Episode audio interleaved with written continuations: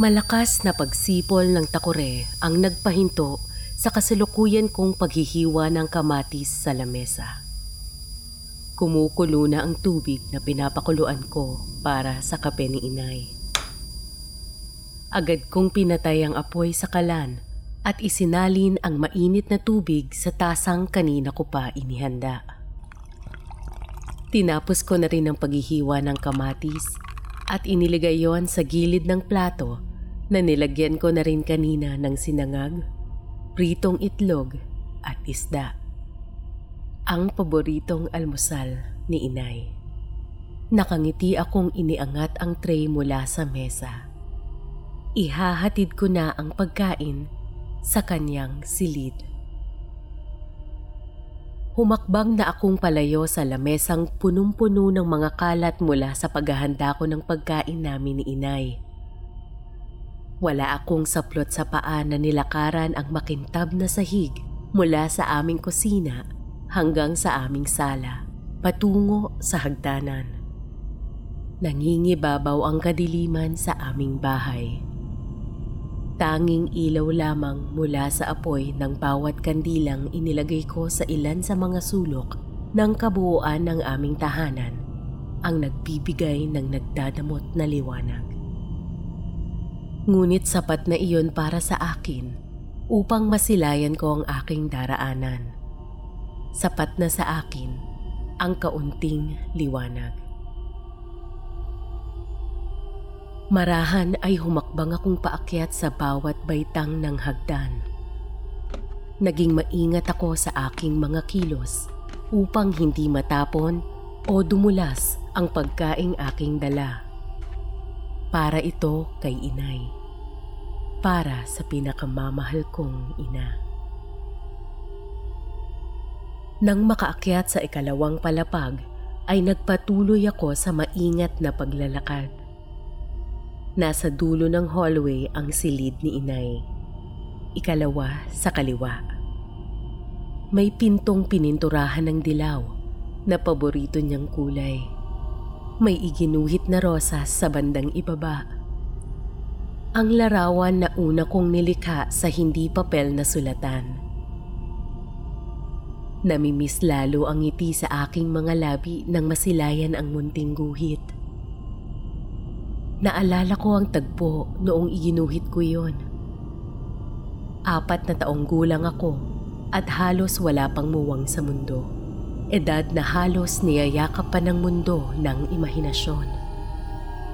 Hindi niya ako pinagalitan, bagkus ay ngiti at yakap ang naging gantimpala ko. Natuwa siya sa tila disenyong inilagay ko sa pinto.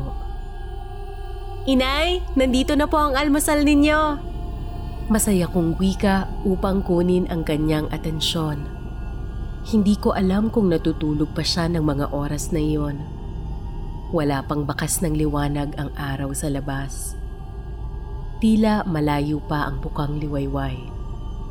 Ngunit katulad ng kanyang kinagawian, maaga siyang nagigising upang kami ipaghanda ng makakain. Wala pang araw ay sabay na kaming nag-aalmusal. Siya, ako, at si Itay. Inay! Muli kong tawag. Ngunit wala akong sagot na natanggap. Wala rin akong narinig kahit kapirasong imik mula sa kanya. Binabalot ng aking katahimikan ang loob ng silid. Walang nasasagap ang aking pandinig. Marahil ay natutulog pa siya. Yumuko ako at inilapag sa sahig ang tray ng pagkain. Susubukan ko sanang katukin ang pinto, ngunit hindi ko itinuloy. Naisip kong hindi putulin ang malalim niyang pamamahinga. Halos dalawang dekada niyang ginampanan ang pagiging mabuting ina sa akin bilang nag-iisa nilang supling. Halos dalawang dekada ng pagod, nakakambal ng pagmamahal sa akin. Matagal na panahon siyang nagtipid ng tulog upang kami pagsilbihan. At sa pagkakataong iyon ay hindi ko puputulin ang kanyang pag-idlip. Hahayaan kong humaba ang pamamalagi niya sa mundo ng panaginip. Ako naman ngayon ang magtitipid ng tulog. Ako naman ang magsisilbi sa aking ina. Ako naman ngayon. Sa pinakadulo ng hallway, malapit sa pintuan ng kanyang silid, ay may isang maliit na tukador.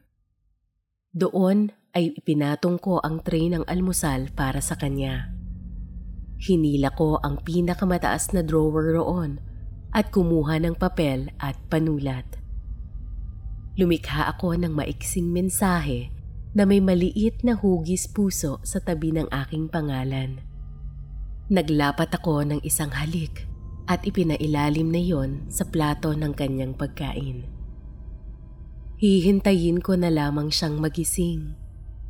Alam kong makikita niya agad iyon sa kanyang paglabas. Lumakad na akong palayo sa pintuan Bababa na sana ako at muling babalik sa kusina. Ngunit natigilan ako sa aking paghakbang. Nasagap ng aking pandinig ang isang mahinang pag-iyak. Mga tunog ng pagluha mula sa loob ng silid ni inay. Agad ay humakbang akong pabalik at nagmadaling lumapit sa may pintuan. Inay! Nag-aalala kong sambit. Nagpatuloy ang kanyang pag-iyak. Hindi iyon humihinto. Lumikha iyon ng pag-aalala para sa kanya. Inay! Inilapat ko ang isa kong tenga sa may pintuan. Kasabay ang paghawak ko sa doorknob ng pinto. Handa iyong pihitan at buksan Ngunit pinili kong maghintay ng sagot. Katulad kanina, ayokong istorbohin siya sa kanyang pagpapahinga. Inay, bakit po kayo umiiyak?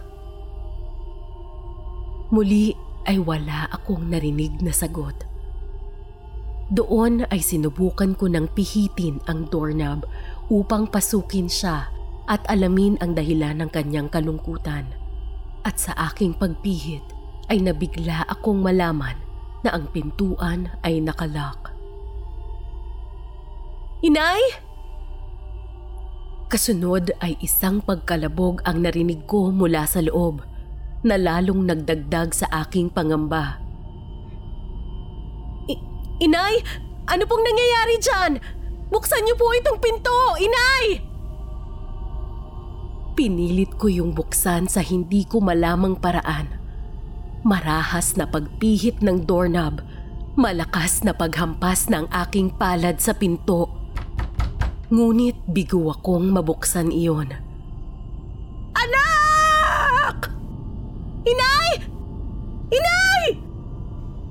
Agad akong tumakbo pababa sa unang palapag ng bahay. Hindi pa rin sumisikat ang araw Patuloy na nilulukuban ng kadiliman ang buong paligid. Tutungo sana ako sa lugar kung saan nakalagay ang mga duplicate keys sa bawat kwarto roon. Ngunit natigilan ako nang maisip na hindi ko alam kung saan iyon hahanapin. Nalilito ako at hindi mapakaling napapabaling ng tingin sa lahat ng direksyon. Hindi ko alam kung saan ako tutungo hindi ko alam kung ano ang aking gagawin. Ngunit kailangang makaisip agad ako ng paraan. Kailangang mabuksan ko ang silid at matulungan si inay sa kung anumang nangyari sa kanya sa loob. Muli akong tumakbo pabalik sa itaas at dali-daling tinungo ang kanyang silid.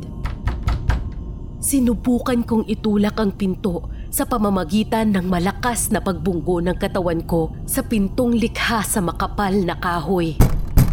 Inay! Nandiyan ako! Inay!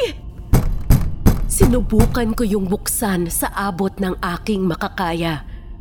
Ngunit Makalipas ang ilang subok ay bigo akong magawa iyon. Nanghihina at naiiyak akong napasandal sa may pinto.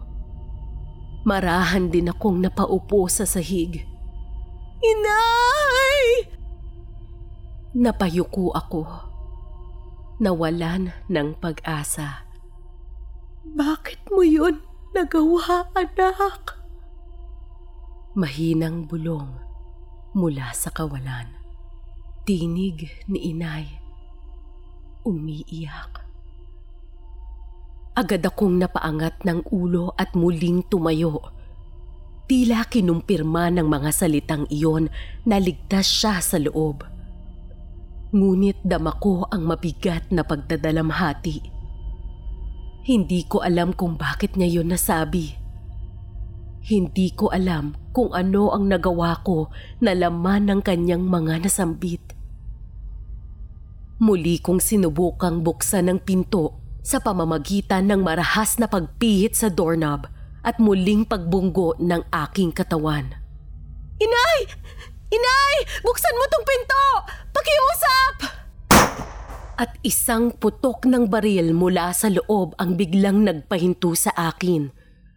Namilog ang aking mga matang muling nilukuban ng pag-aalala. Inay! At sa huling subok kong buksan ng pinto sa pamamagitan ng pagbunggo ng aking katawan at sa wakas ay nabuksan iyon. Agad ay nakapasok ako sa loob. Ngunit wala akong inabutan. Ang silid ay walang laman. Tila isang kwartong hindi natauhan ng ilang taon. Isang abandonadong lugar. Lumuluha at nagtataka akong napahakbang. Pinagmasdan ang kabuuan ng madilim na silid na dinidilaan lamang ng liwanag ng buwan na pumapasok sa bukas na bintana. Inay? Mahina kong bulong. Pumihit ako at bumaling ng tingin sa pintuan. Nagtataka akong muling naglakad palabas. Sumilip ako sa hallway. Tiningnan ko rin ang tukador. Wala na roon ang tray ng pagkaing inihanda ko para sa kanya. Hindi ko alam kung ano ang nangyayari. Nagtataka ako sa pagkawala ni inay sa loob ng kanyang silid. Maging ang kanyang mga gamit. Naisip ko, isa ba itong panaginip? Isa ba itong bangungot? At sa muli kong pagpihit at pagbaling ng tingin sa loob ng silid, ay nabigla ako sa aking nakita. Naroon nang muli ang mga gamit ni inay. Maraming tao sa loob. Hindi ko kilala. Tila pinaiikutan nila ang isang bagay agad akong naglakad palapit. Sinubukang alamin kung ano ang nangyayari. Sinubukang silipin kung ano ang nasa gitna. At nagimbal ako nang makita kung ano ang naroon. Isang babaeng duguan na nakahandusay sa sahig. Butas ang noo, nalikha ng putok ng baril naliligo sa sariling dugo. At ang bangkay ay walang iba kundi ako. Napaatras ako. Tila nawala ng balanseng napasandal sa haligi ng silid. Doon ay nagsimulang magbalik sa akin ang lahat. Nakaratay si inay sa kanyang kama. Bihag ng malubhang sakit na ilang buwan na niyang taglay. Sakit na nagtutulak sa lahat ng doktor at espesyalista na taningan na ang kanyang buhay. Ilang linggo na rin siyang walang malay. dama ko ang kalungkutan at kawalang pag-asa. Nais kong madugtungan ang kanyang buhay. Ngunit alam kong wala ng paraan upang mangyari iyon, kundi isang milagro na lamang. Sinubukan ko na ring hilingin iyon sa Diyos. At umabot na sa puntong nagalit ako sa may kapal. Wala nang ibang paraan. Ayoko nang magtagal ang paghihirap ni inay. Nawala na ako sa aking sarili. Lumapit ako sa kanyang kinahihigaan. Umiiyak na unti-unting tinanggal ang tubo na nagbibigay sa kanya ng hangin at tanging nagdudugtong sa kanyang buhay sa mga panahong iyon. Nagdadalamhati akong tinuldukan na ang kanyang pagdurusa. Mag-isa na lang ako. Walong taon na ang nakalipas nang iwan kami ni Itay. At dahil sa aking ginawa, ay wala na rin si inay. Ngunit, sandali lamang akong magiging ulila. Sasamahan ko sila. Kinuha ko ang baril na aking hinanda kasabay ng planong pagtutuldok sa paghihirap ni inay. Ang bagay na magiging kaagapay ko sa pagtawid sa lugar kung nasaan na ang aking mga magulang. Magiging isang kumpletong pamilya na rin kaming muli. Itinapat ko ang baril sa aking noo. Huminga ng malalim at inihanda ang sarili. Unti-unti akong napintahan ng ngiti sa aking mga labi. Masaya akong tatawid sa kabilang buhay mapayapa akong mamamatay.